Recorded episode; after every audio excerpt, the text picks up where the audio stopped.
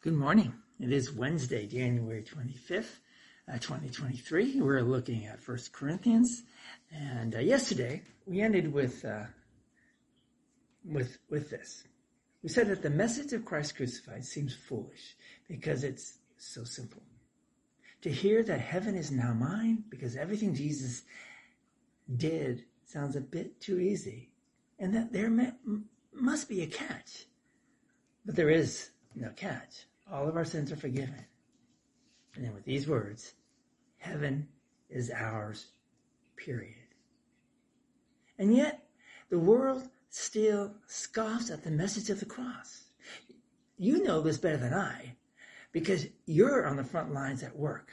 You're on the front lines at school and daily face people who laugh at the Bible, Bible's claims.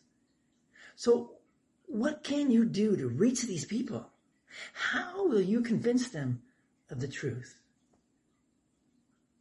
It's simple. This is what Paul says.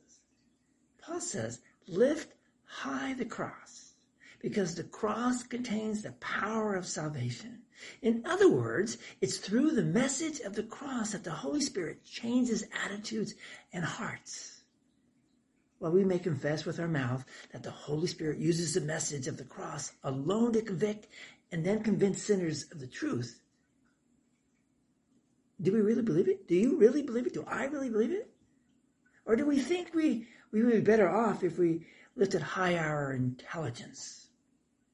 And so we wonder if there just isn't a better way to convince people of the truth that than just using simply God's word. So we analyze our programs.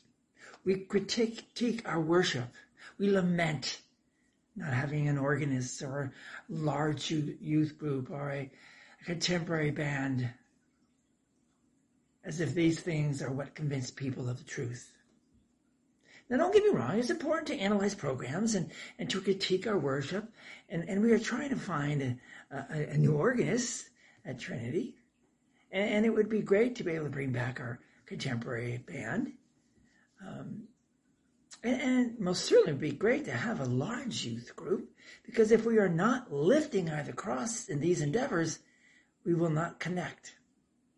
And we don't want these things or, or lack of, of these things to keep people from coming back to hear the message of Christ crucified.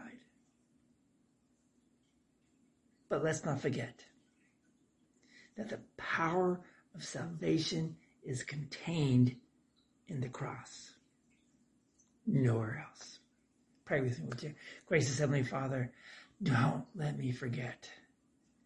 Fill me with the Spirit so I will remember that the power of salvation, my salvation, the salvations of others, is solely contained in the cross of Jesus Christ. And help me lift high that cross and share it with the world. Amen. Go out there. That's your charge.